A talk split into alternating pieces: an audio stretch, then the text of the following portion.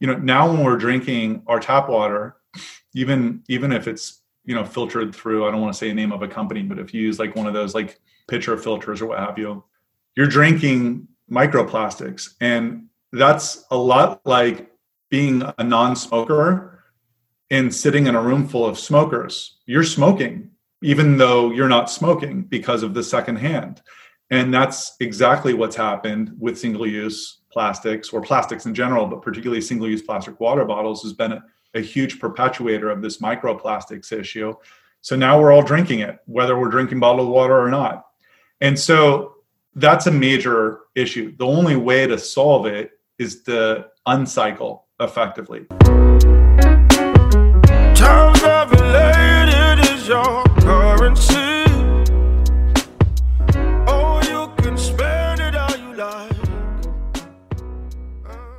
Welcome back, everybody, to the Eat Green, Make Green podcast. This is Pat McCauley, as always. My guest this week is Rich Razgaitis. Uh, Rich is a social entrepreneur. Uh, he was previously in the tech world and CPG world, and he is currently the co founder and CEO of Flowater. Uh, Flowater is the world's most advanced water refill station um, you may have seen them in schools or um, office buildings and things like that. Uh, they also are getting into um, the home market and uh, attachments to your faucets and things like that. Um, they have some huge partners like Google, Airbnb, uh, VaynerMedia, Hilton. Uh, they recently secured $15 million in funding. Um, so it's safe to say that Flowater is just getting started and is definitely in a position to totally change how we consume water. Uh, so we talk about what's wrong with our tap water, uh, which was very eye-opening uh, for those that don't know. Um, how Flowater is decentralizing water purification, um, how they differ from products like Brita, how they're branding non-bottled water, the problems around single-use plastics, and how they plan to eliminate the plastic water bottle altogether uh, the driving forces bef- behind why he started Flowater, why his own struggles with health is why he's so passionate about health, um, some of the things he does on a daily basis to stay healthy and well, and why we as individuals hold the key to solving the world's plastic problem. This is an awesome episode. Rich is an amazing guy, um, and he is truly tackling um, head on one of the world's largest problems. You know, if we don't have clean drinking water, uh, we don't have anything. And um, yeah, what he's doing is incredible, and um, I salute him for it. And uh, I hope you enjoy this one, all about water. Um, check out Flowater. I'll have links to uh, his website and where you can order them for your home and office and all that good stuff in the show notes. Um, and also follow Rich uh, personally on social media as well without further ado, the one and only, the water dude, Rich Razgaitis.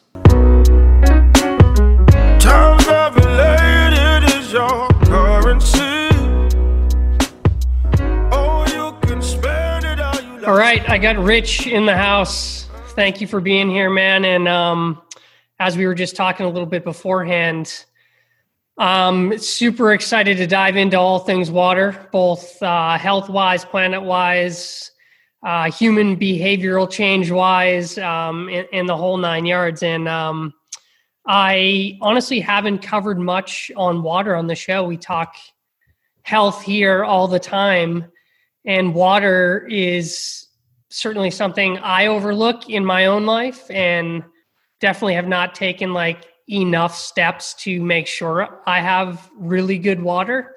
Um, but I was thinking as I was diving into everything, um, I recently heard uh, Erin Brockovich on a on a podcast, and I was so fascinated and disappointed at the same time, in that we all kind of, you know, think somebody's like looking after our water supply and doing the right things, and you know that our our water's taken care of and it's just scary to know that it isn't. And she's got this new book I'm sure you're familiar about.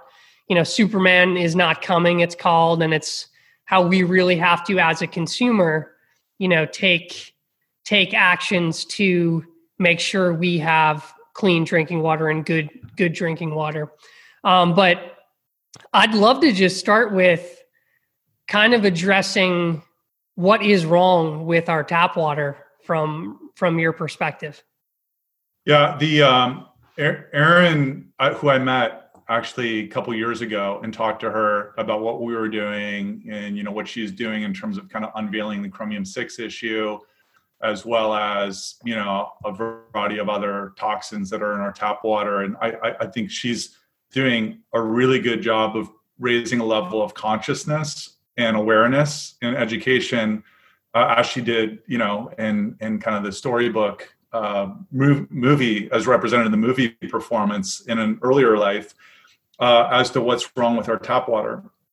And I think the there's a few dynamics that are going on with tap water right now. One is we've polluted it so much over the last 30 years that we're now basically you know reaping what we have sown through 30 40 50 years of pharmaceuticals um, you know contaminants some some kind of man or human made contaminants or uh, glyphosate. You know glyphosate 35 years ago was never used agriculturally. You know today it's the number one agricultural product. And there's data that actually shows that with the increased incidence and usage of Roundup or glyphosate, but the most common brand is Roundup, uh, there's been an almost direct correlation statistically in renal cancer or uh, celiac disease or a number of other diseases. And so I, th- I think there's no coincidence that uh, we're having kind of chronic health issues that are manifesting and the quality of our drinking water is dissipated. And if we look at, you know, part of what's the issue with tap water 70 to 80% of americans just don't like it or they don't trust it right? And so sometimes it's because they don't like how it smells or the taste of it. And so certain markets have something that's called uh, every every market has total dissolved solids. Every water source has dissolved solids other than distilled water but any municipal tap water. But you know dissolved solids end up making the water taste not so great. In some cases it tastes terrible. Uh, and so sometimes people don't like it for that reason. Uh, other times, though, people don't like it because of the sulfuric smell or that it's got chlorine in it or fluoride in it. Um, so there's a lot of reasons why bottled water has kind of created this massive, this this this. They've actually started out packaged water, single-use plastic water bottles have started out decades ago, creating a market where really not much need existed. But now, you know, there's no consumer access point to safe, clean, great tasting drinking water that consumers trust. And that's ultimately what we're trying to solve for. So I think, you know, my comments are not a knock against what water treatment, municipal water treatment facilities have done. I think they've done an amazing job considering what we've dished to them as consumers, mm. or what we've allowed to happen uh, through uh, commercial agricultural farming. So these systems were not set up and designed. You know, got leaded pipes that run millions of miles that were laid decades ago. That infrastructure is not going to get replaced, probably ever, but certainly not for decades. And it's a trillion dollar project. So that's like one major issue. Uh, another major issue are all the pollutants. We're now literally, I'll give you another example. We're now literally drinking our bottled water when we drink our tap water. So a lot of people think, oh, I might be drinking my microplastics with a single-use plastic water bottle because you know they kind of like particle off and it's not just the case in bottled water it's the case of tap water. So SUNY did a study a couple years ago where 90% of tap water and bottled water ended up having over 300 microparticulates of plastic per liter of water. So we're now literally drinking a bottled water and that's in the system and the municipal uh, facilities were not set up to solve for that right? And so we've got you know natural contaminants like lead we've got human introduced contaminants like microplastics and it's a big issue. It's a big issue not it, it's not just like a multi-generational issue which it is but it's an issue today. I mean we're now literally uh, in a in a precipice where water is the most essential uh, thing that's needed for survival and yet uh, not everyone has access to clean drinking water that they can trust. And we believe that that's a human a fundamental human right uh, and our job is to help solve that. Yeah. Yeah absolutely. We are nothing without water, obviously. Um, so Flowater's approach really is instead of you know waiting around for something that may never happen and will take decades and decades to happen, which is change the entire system of how we all get water.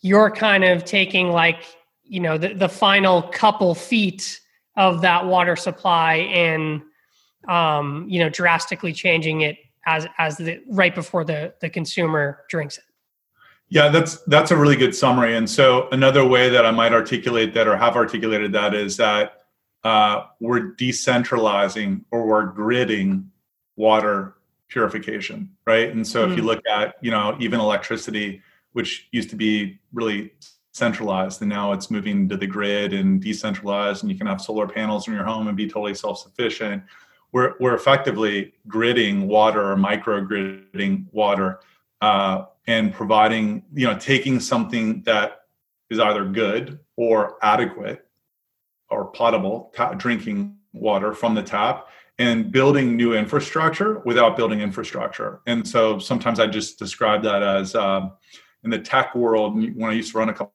tech companies, sometimes people would describe their business model as owning the last mile.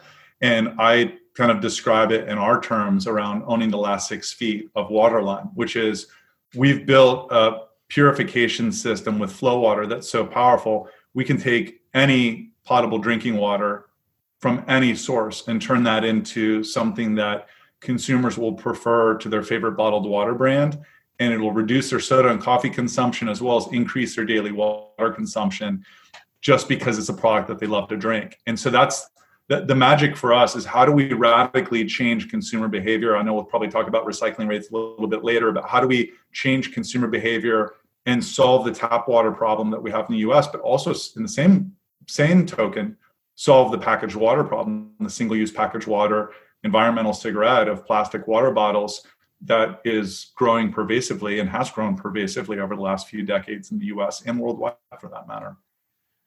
Yeah, for sure. Have you eh, did you uh, see the documentary Down to Earth uh, with with Zac Efron there and Darin Olien? I didn't know. I'm gonna. In fact, I'm gonna. I'm gonna write it down and make a mental note on it. I haven't seen it. Yeah, Sounds write like- it. Write it down. There's an episode. There's an episode all about water in it, where they kind of go to i think they they highlight france primarily who has kind of one of the most sophisticated water filtration systems and they've kind of redone everything so now you can you know bring your canteen to you know the park and that fountain is actually like super high quality drinking water um, but they have a scene where they actually uh, go to a, a water sommelier and are like tasting waters from around the world and it's crazy like most people think water is water, but the differences in taste um, are are crazy. You know, totally different tasting water from di- different parts of the world, and depending on what the heck's in it. Um, so that that that was kind of like new to me because I think water is water for the most part, but um, that's probably something you're seeing too with people like this is a totally different tasting water once it goes through your system. It uh, it is, and in fact, we benchmarked uh, as we were developing this. We benchmarked some of the world's best or most loved brands of water, and um, consumers, many consumers, not all, but many consumers have a really strong, vigorous opinion about like the taste, the mouthfeel of a water, and so. Uh, we benchmarked two or three of what we saw as the best bottled waters by based on uh, preference or taste or mouthfeel. And we use that as we develop the Flowater technology and the refill station. Um, and I, I, I, typically don't say kind of in the in the mass market or, or public markets what brand we benchmarked, but we uh, among one of the most premium, expensive bottled water brands when we did blinded taste tests with consumers against that bottled water product uh, in blinded tests, consumers chose Flowater eight out of 10 times. And that's a Flowater tapped into any water line. I mean, we could take super high TDS water in, in, in Phoenix or Las Vegas or Los Angeles that tastes terrible coming out of the tap and turn it into something that a consumer will prefer to their favorite bottled water brand. And that's how we change behavior. I mean, that's our belief and approach as to well, how do we change behavior? And we can't change by behavior. It doesn't work very well, and not for the masses. If we just say, well, we'll stop doing this because that's bad and, and do this other thing instead.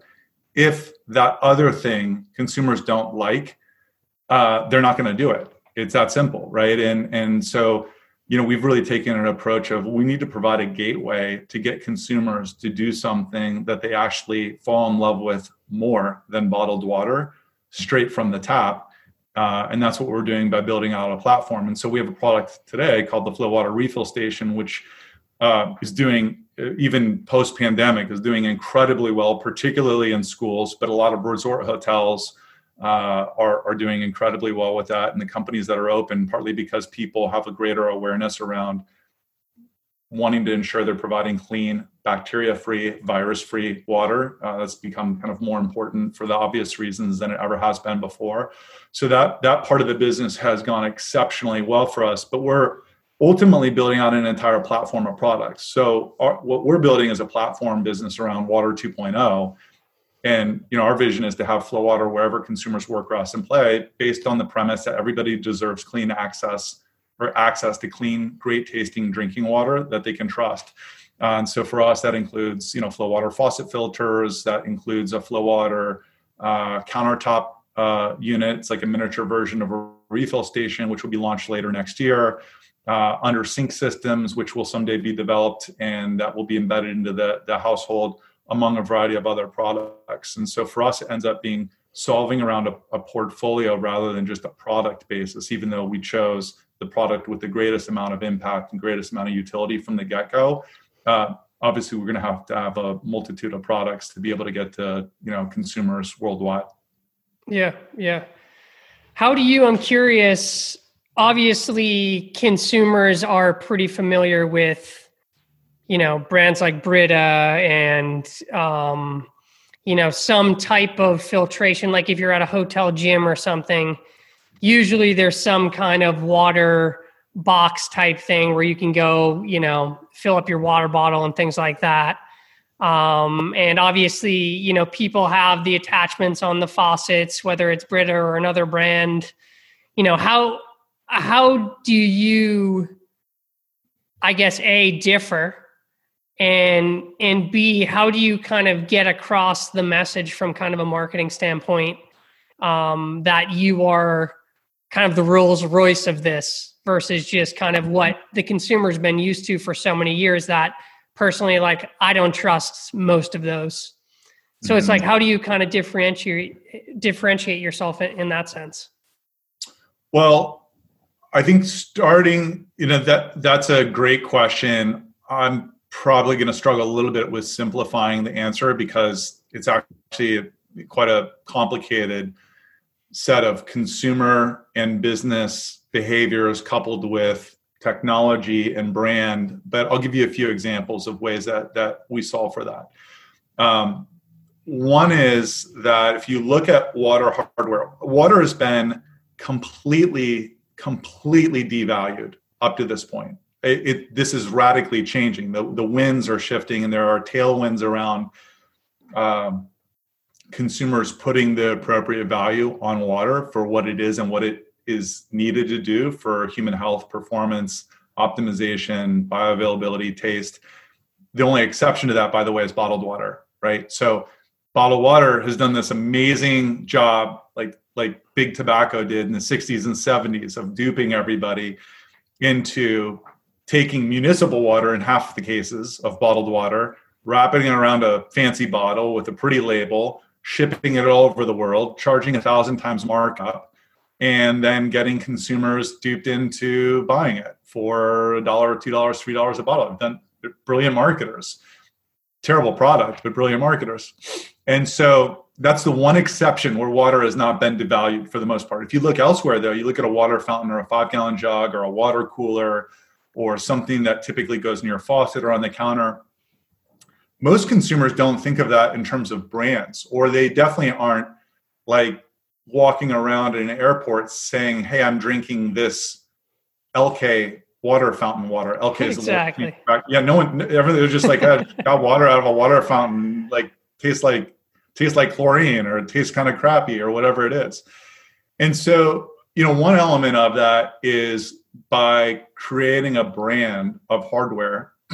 And I'll use an example of a company, Casper, I think has done a really great job of doing that. It's not that it's not that other mattress companies didn't have great brands, but Casper took a real consumerized approach to developing a consumer brand that developed almost like a, a cult-like following.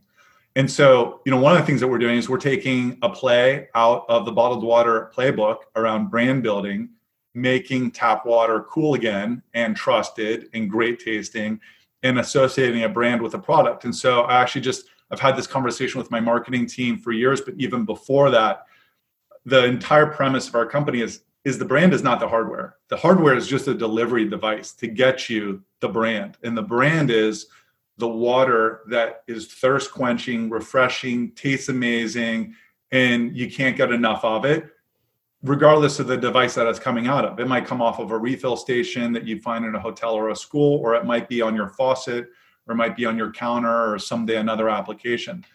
So, so one element of that is well, the brand really matters and how people think about the brand. And tied to that I'll give you one other example and then I'll go back to your other questions because I could talk about this for an hour, but I, I won't use our entire hour talking about brand and product differentiation. But another example of that is association, which is, you know, we went into for the first six, seven years of this business. So it's going on eight years here.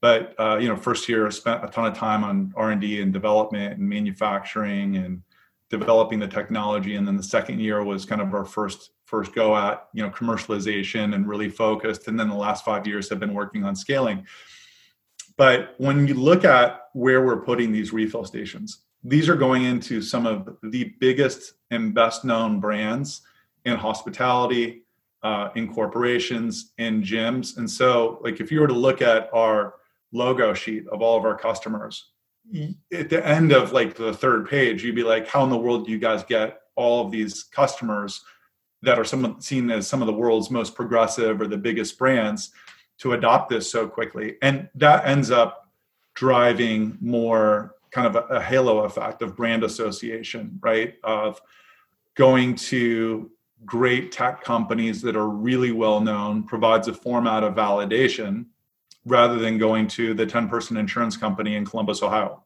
which mm. is hmm. where I'm from. And so those companies are important to us. Uh, Columbus, Ohio is important to us, but that's not necessarily going to be a way to drive and incubate and catalyze the brand. And we've done a bunch of stuff with events, CrossFit Games for the last five years, not this current, you know, obviously not this current year, not a lot of events. So we have done a few. You know, Flowater is the, the, the trusted water of choice for the world's greatest athletes, and we've hydrated the CrossFit Games for the last five years. And doing events like that, doing music festivals, and creating a cool factor around the brand of what's inside this or what's coming through a hardware device that's that's developed by Flowater is really part of the magic. The second part of that uh, answer, by the way, is is is you have to have something that actually improves the taste and the quality mm of the water. And it can't just be a fancy logo. If you put a fancy logo on something that tastes the same, it's for the most part going to taste the same. Brand does a little bit of something to consumers, otherwise um, there would be no purpose in branding. But you know, we actually use a technology that in every application we believe is superior to the competitive set, and part of that is through the removal of toxins or microplastics or viruses Others are through, you know, other filters are the enhancement of water, adding alkalinity, increasing the pH. Uh, we use a coconut carbon filter, which gives this a super clean, fresh taste right off the tap that consumers love. So there's, it's beyond magic in terms of the technology that actually is delivering this awesome consumer experience with a great UX, but brand is important too. Yeah, yeah, it's super interesting. And as you were talking, I was think I was thinking another space, um, I was thinking like Manscaped and Dollar Shave Club, how it kind of used to be like you just get your razor, you know, you grab your razor at CVS and it's a razor, right? And then they came in and took this very consumer focused amazing social media, you know, cool people using it, um, and really branded, you know, shaving equipment like you're doing right. branding tap water. It's, it's really yep. cool. Yeah, that's those are those are great examples. Another another example is Dyson, which is mm. who would ever think you remember those like world hair dryers or yeah. hand dryers, not hair dryer. Probably hopefully no one was using those as hair dryers, but those hand dryers in the bathroom, the big round button, those white clunky things. You know, who would have thought that like you could actually create a super premium brand of hand dryers mm-hmm. in bathrooms that ended up being revered as like a cool cosmopolitan sexy product and dyson has done that in hardware time and time again um, with vacuum cleaners and whatnot dollar shave club is another that's a great example so and examples go on and on you know like we could talk about I, I even use this uh, frequently when I'm talking to my internal team, and sometimes when I'm talking to to consumers as well. As if you look at the dairy aisle, you just walk into Whole Foods, you know, and Whole Foods, or like in grocery, even before there was Whole Foods, like 20 years ago, 25 years ago, 30 years ago, you know, in the dairy section, there'd be like two types of milk or two brands, you know, and then you get like half a skim milk and 1% and 2% whole milk. And those were your options, like two brands, you know, four, four SKUs within each brand dairy, you know, there are a couple players in the dairy market and yogurt. Now you go into Whole Foods, and I mean, I, you know, I look at the I look at the planogram there, and I, I think we're in a yogurt bubble. I mean, there's like 80 brands of yogurt. yeah. Like you pick which side of the mountain you want your cows grown on that were milked in you know a certain way, and yogurts like can be five, six, seven dollars for a small container. And talk about decommoditizing what was historically a commodity. You know, dairy is just one example out of many categories of creating a better experience, creating a better product that's differentiated, that gets consumers what they want, um, and tying some differentiation to it. And that's what we're that's what we're doing. But we're trying to do this in a way that provides ultimately a platform for clean drinking water for everyone at price points that everybody could afford rather than just a super premium product, even though we started with a super premium product. Yeah. Yeah, I love it. Um, yeah, I'd love to. I'd love to shift gears a bit and talk um, a little bit about the environmental side.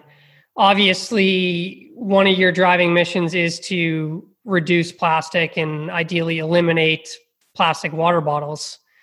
Can you maybe uh, touch on how you guys are doing that and also maybe some of the the problems that I think plastic is very you know it's very well known that it's a problem but you know we all still so maybe there's behavioral change tied into this question as well uh, because we know the problems but we we still um, you know if we're in a tight spot we grab a, a, a bottle of water at the supermarket or uh, the gas station or whatever. So um, I'd love to talk about the environmental side a little bit. Yeah, yeah, yeah, great. Um, well, starting first with the problem of plastic, you know, mm. the, the most the most fundamental problem with plastic is it doesn't biodegrade, it photodegrades. You know, one piece turns into 2, 4, 8, 16, 32, 64 until it's in the format of microplastics. And then once it's in the format of microplastics, uh, our marine life is eating it,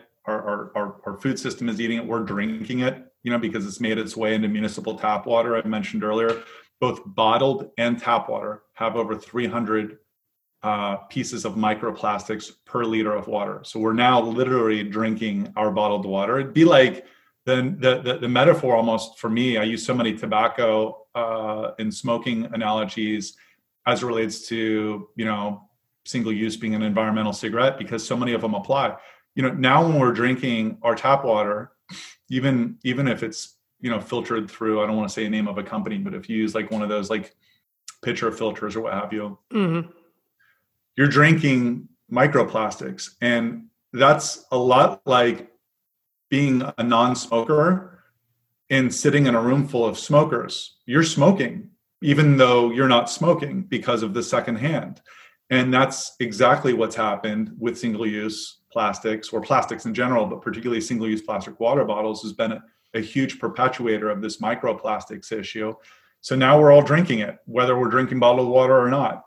And so that's a major issue. The only way to solve it is to uncycle effectively, which is we have to stop, you know, because then what big bottled water loves to talk about, just like, you know, again, so many metaphors with like big tobacco in the 60s, and I've done a fair amount of study on that and how they marketed and how they uh, manage regulations in Washington, D.C. with lobbyists and whatnot, uh, and some of the consumer messaging. So, what do big bottled water companies talk about? They talk about recyclability of the plastic and you know 20% less plastic in the cap and you know that so and so has uh, is made with recycled plastic the that's basically like just moving from smoking Marlboro Reds to Marlboro Lights. I mean, that's that's making such an incremental change. Okay, right direction, but the problem is it doesn't solve the problem.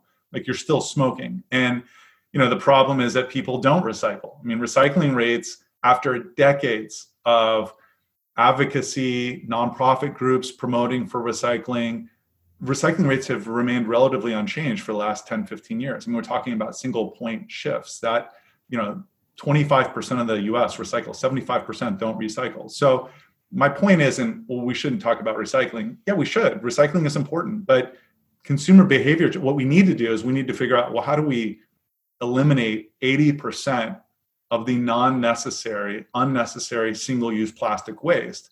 And the way to do that is clearly not by recycling and trying to drive everyone to recycle, because after decades of data, and hundreds of millions of consumers, we now know that that's not the solution.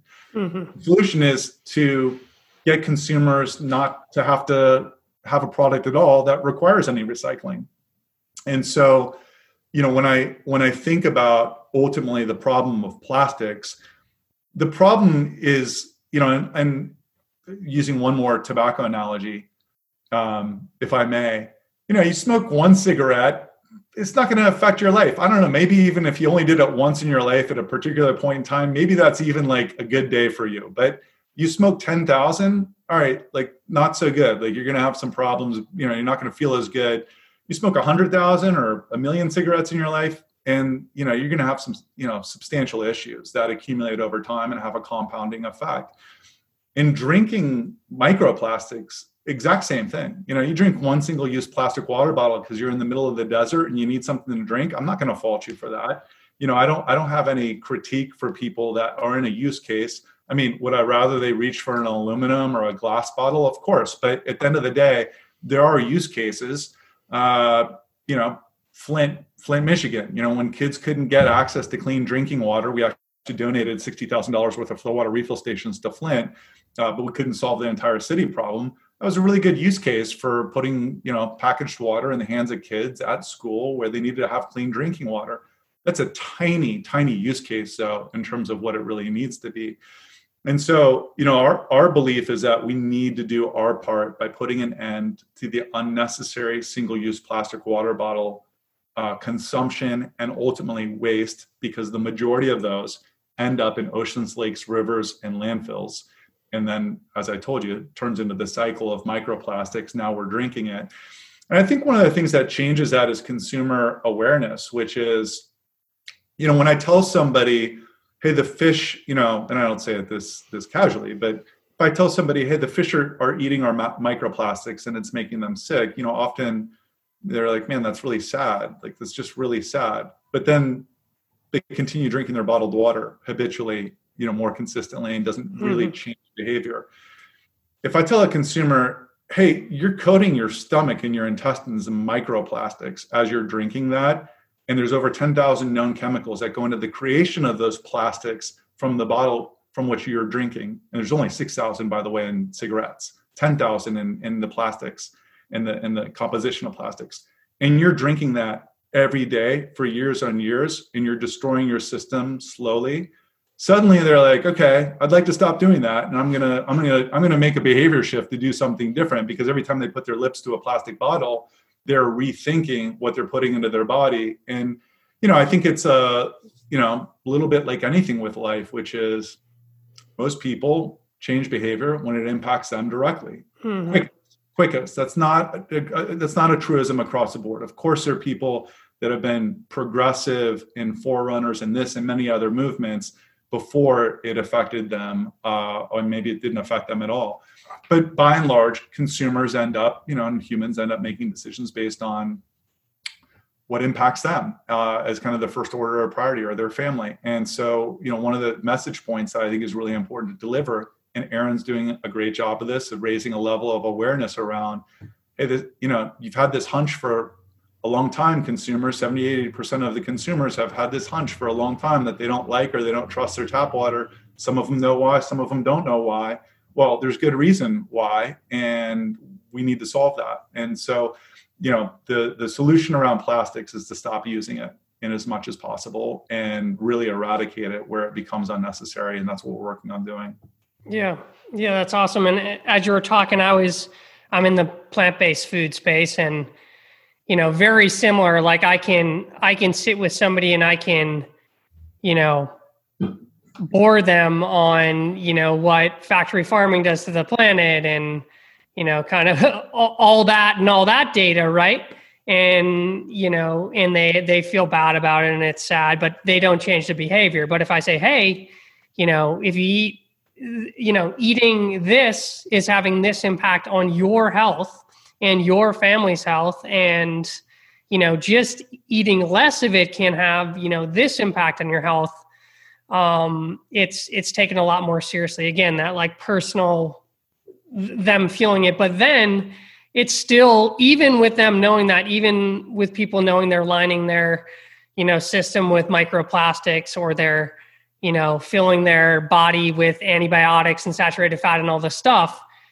Even then, most, in my experience, probably aren't going to change their habits unless it becomes extremely convenient, easy, um, accessible, right? And that I would imagine with with Flowater is kind of to have the real impact that I know you want to have is to make sure you're in every school and you're in every office building and you're really saturated so that I can actually get Flowater when I'm out in my daily life. Yeah, you nailed it. I mean, I it it does just go back to you know consumer awareness and then creating unless you're unless you know again for the most part unless you're a bottled water company where they created a market where no need really existed at the beginning of this many years ago you know this really does go back to uh, consumer education awareness catalyzing change and then delivering something of value that they say wow this is epic like why wouldn't i do this and it happens right. to be that environment it's a you know sometimes the analogy that i use as a former toyota prius owner um, and not yet a current Tesla owner. But what I use between kind of the Toyota and the Tesla is that you know Toyota used to. I mean, they sold a lot of those vehicles, but it you know it was it was very specific, considering that was a mass market product and a mass market price point. I had kind of a very specific profile of someone that would buy one of those. You weren't buying it because it looked cool. You looked sustainable, so maybe that was cool. But it, I, I, can, I can guarantee they didn't drive great. They didn't accelerate great super reliable, but there were a lot of things that that that machine was not good at. Even though I love that Prius, but they were really great at at kind of driving the sustainability impact, and it had a really great Eh, environmental impact. And that was the lead. And Tesla really flipped that in some ways, which is, hey, here's a badass car. It looks cool. It accelerates like a rocket ship. You know, it's comfortable. It drives itself. And oh, by the way, like it's also good for the environment. And those are really captivating consumer behavior changes and i don't want to underplay their you know mission around the environment but they're selling that car and that product based on the experience not just hey you're doing the right thing environmentally and so you know for for us as we develop this access is a really big part of this and so that does require us to have if we want to have a major shift and I feel like we've had a pretty solid shift so far. I mean, we've saved to date, Flowater saved over 330 million single use plastic water bottles from oceans, lakes, rivers, and landfills. We're on track to do a billion by the year 2022. My, my secret goal is to actually hit 10 billion by the year 2022. None of my, I've, I haven't like kind of broad based this, but I mean, that's the real aspirational is to get into the tens of billions. We have to have access for consumers to be able to do that. The fortunate thing is that nobody is ever walking around, for the most part, saying, Gosh, if I could only find a faucet. Like, that's not the problem in the US. Access to faucets is not the problem. Access to clean drinking water that consumers can trust is the problem. Mm. And that's why, you know, there's nothing more convenient. I mean, there's nothing convenient about going to the grocery store, buying a case pack of single use plastic water bottles, lugging them to my car, lugging them in the home, storing them somewhere, you know, having to replace that every two or three days, whatever it is. There's nothing convenient about that. It's incredibly inconvenient and incredibly expensive. So if we can redefine the way consumers think about water and say, everything you love about that bottled water, you can get right there on tap, on demand, tastes even better, and it saves you 50, 70, 90% of what you were paying on single use bottles. Uh, that's a game changer for us. And so, you know, access is a definite uh, catalyst to that. And, and for us, you know, one of the fortunate things is that there is a lot of access to tap water, potable tap water. We just need to change consumers' experience with that. Yeah, for sure. Yeah, I'm curious. Is this for you? Is this you're a previous uh, tech entrepreneur of sorts? I believe. A tech and CP in consumer goods. So most of my okay. last 15 years before this, or 10, 12, 15 years before this, was tech and consumer goods. So is this a is this an opportunity you see, or is it uh, more of a passion? Is there a reason? Like, what's what's the why for you behind this? Yeah. Uh, well, there's there's three concentric circles that kind of like line up that like layer into the center of what what's you know super driving force for me and has been over the last seven years. Uh, one is that there's a huge need for us to solve this plastic crisis, huge, and bottled water is completely unnecessary, and nothing had been done in this category for decades. I mean, water fountains, water coolers, five gallon jugs, basically unchanged and has been run by, you know, 100 year old companies that just don't have the uh, necessarily innovative faculties to transform a category. And they've done really, really well. It's not a knock on them. It's just they were not going to transform this kind of single use plastic migration.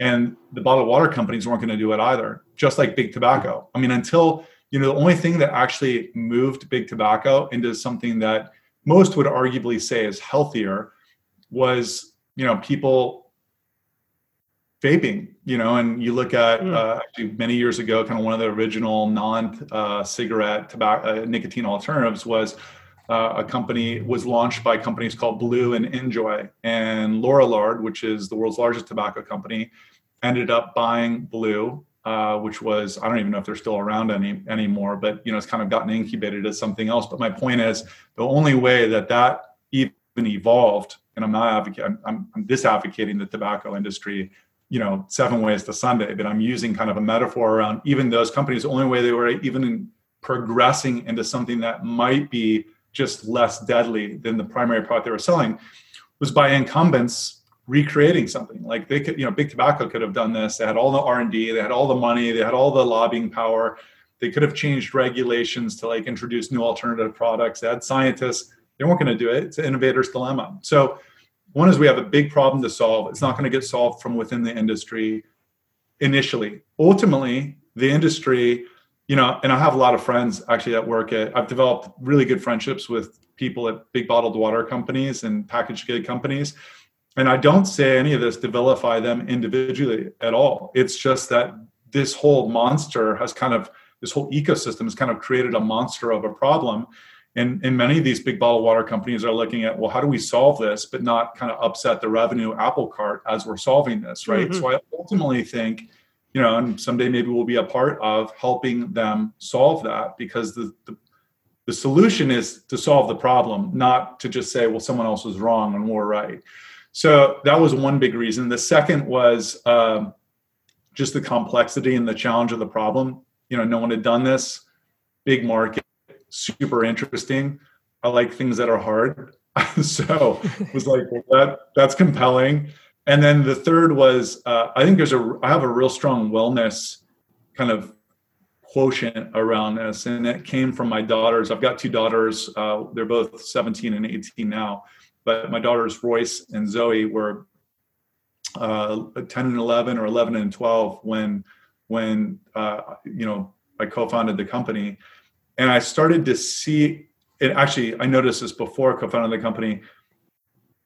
The programming of what we do to our youth that create lifelong habits is atrocious in many ways. And I, am even kind of condemning my own bad parental uh, allowances of, you know, like I wish I hadn't given my kids sweets at such a young age because, you know, like these donut runs that mm-hmm. I love to do with them, like probably went on a few too many of those.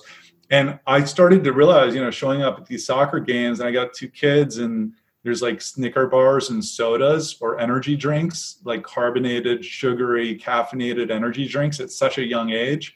It really, it really pissed me off. I mean, it really torqued me around like, why aren't these kids drinking water? Like, why aren't they, why aren't they, why aren't they drinking smoothies? I mean, I know why they're not drinking smoothies at 10 years old, but why aren't they doing why, you know, why are we, why are we injecting our kids and kind of programming them? And that's kind of what big soda has done. I mean, it, you know, it's, it's like tobacco for kids. It creates lifelong dependencies and sugar addictions that leads to obesity and all sorts of other metabolic syndrome and all sorts of other issues.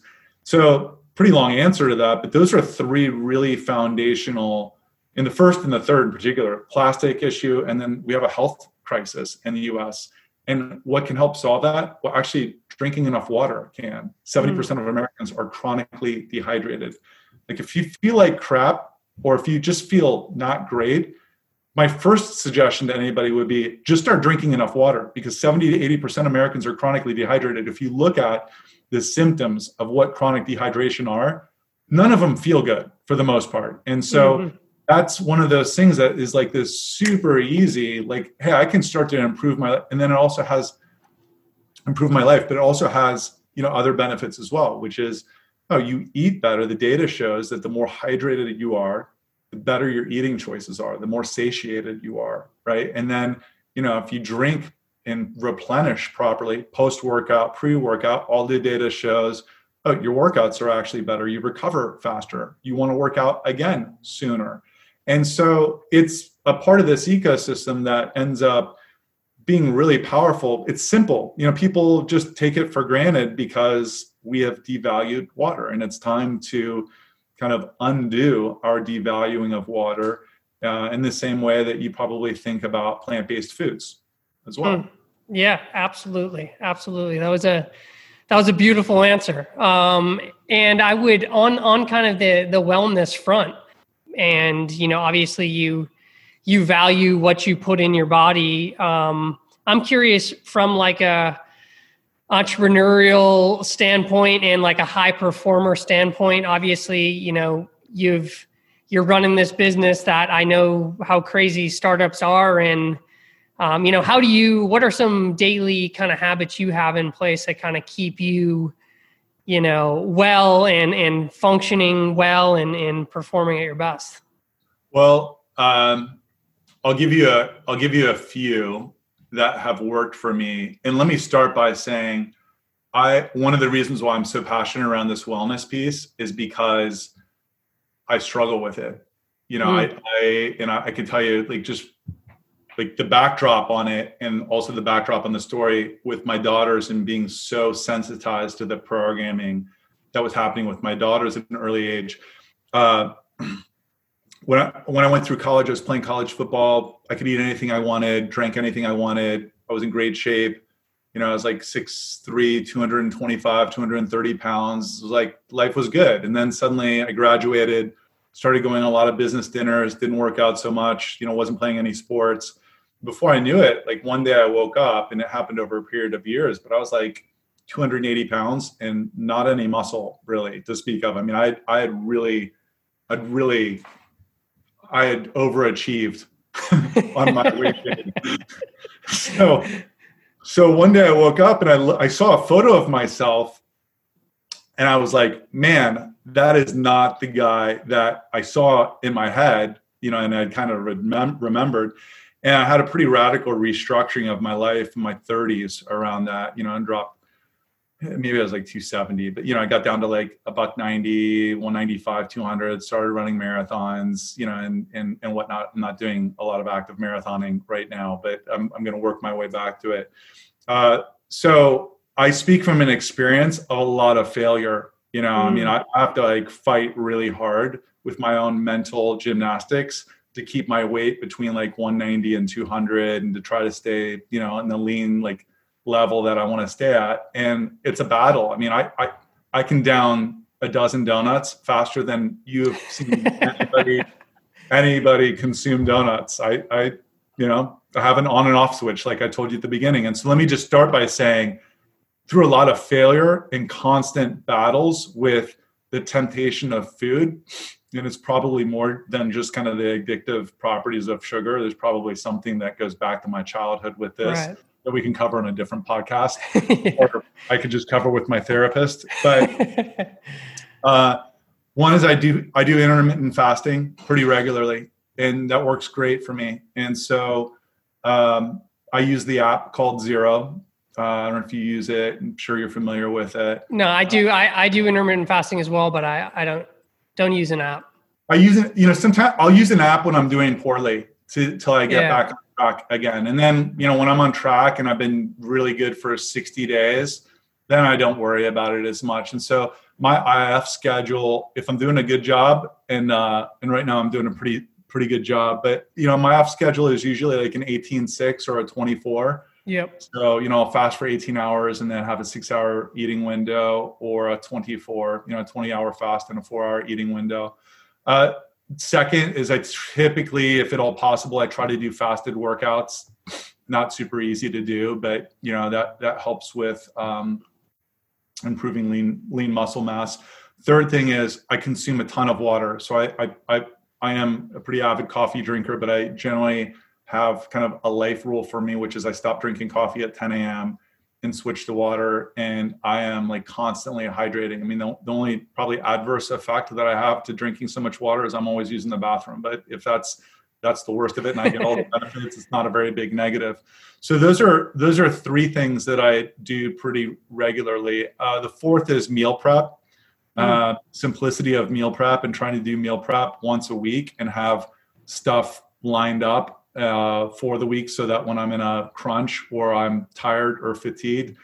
Uh, and then the last two would be I remove all the crap from my house. I just, I, at 11 at night and I'm working on like an email to my board and I know I have another two or three hours. If I have any crap in my house, I am like, that is my weakest moment where I'm just going to break down and I just need like a little something to get me over the edge.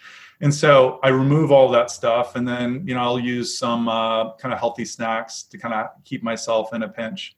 The last thing is I, I, I almost I don't drink very much, um, but no alcohol ever during the week. I mean, mm. very few exceptions. That I just is too convoluting and polluting to kind of my like clean cycle, particularly during the week. And you know, so when I when I consume alcohol, it's not very much, but just almost never during the week because it, for me it's all about a pattern and a regimen and kind of setting up some rules for my life. And i'll let myself break them once in a while but that's generally what i i, I do better when there's structure with that and it, as opposed to just trying. Like i need to set the structure say i'm going to follow this and i'll make a few exceptions during the week like maybe one or two but it's pretty rare.